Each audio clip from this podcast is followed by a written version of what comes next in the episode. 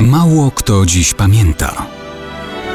Datownik historyczny prezentuje Maciej Korkuć.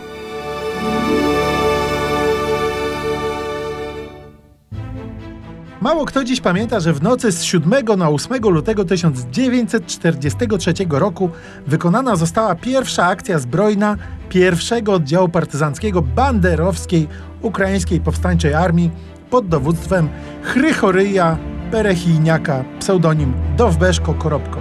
Perechijniak był nieślubnym synem jednej ze służących, później kowalem analfabetą, który w 1935 roku został skazany przez polski sąd na dożywocie za zamordowanie sołtysa w jednej z wiosek pod Stanisławowem.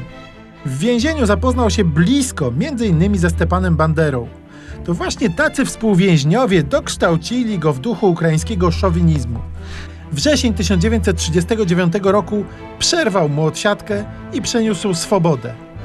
Służył potem w niemieckiej Straży Przemysłowej, czyli w Werkszucu i przechodził kursy wojskowe Organizacji Ukraińskich Nacjonalistów. U progu 1943 roku stworzył pierwszą sotnię banderowskiej UPA.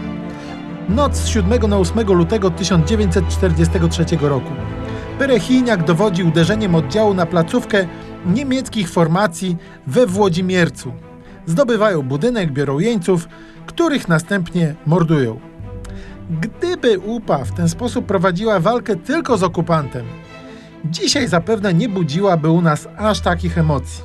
Ale wówczas ten pierwszy oddział wprost po akcji antyniemieckiej już następnej nocy poszedł do zamieszkałej przez polskich cywilów kolonii Parośle I. Upowcy podstępem mieszkańców związali i rozpoczęli systematyczny mord.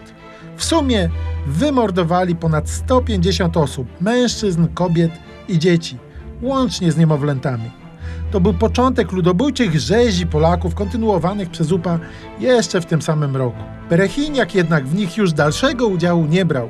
Zginął w walce z Niemcami zaledwie dwa tygodnie po wydarzeniach w Paroślu, jeszcze w lutym 1943 roku. I tak niestety już pierwszy dowódca pierwszego oddziału banderowskiej UPA wszedł na drogę połączenia idei ukraińskiej niepodległości z ludobójstwem.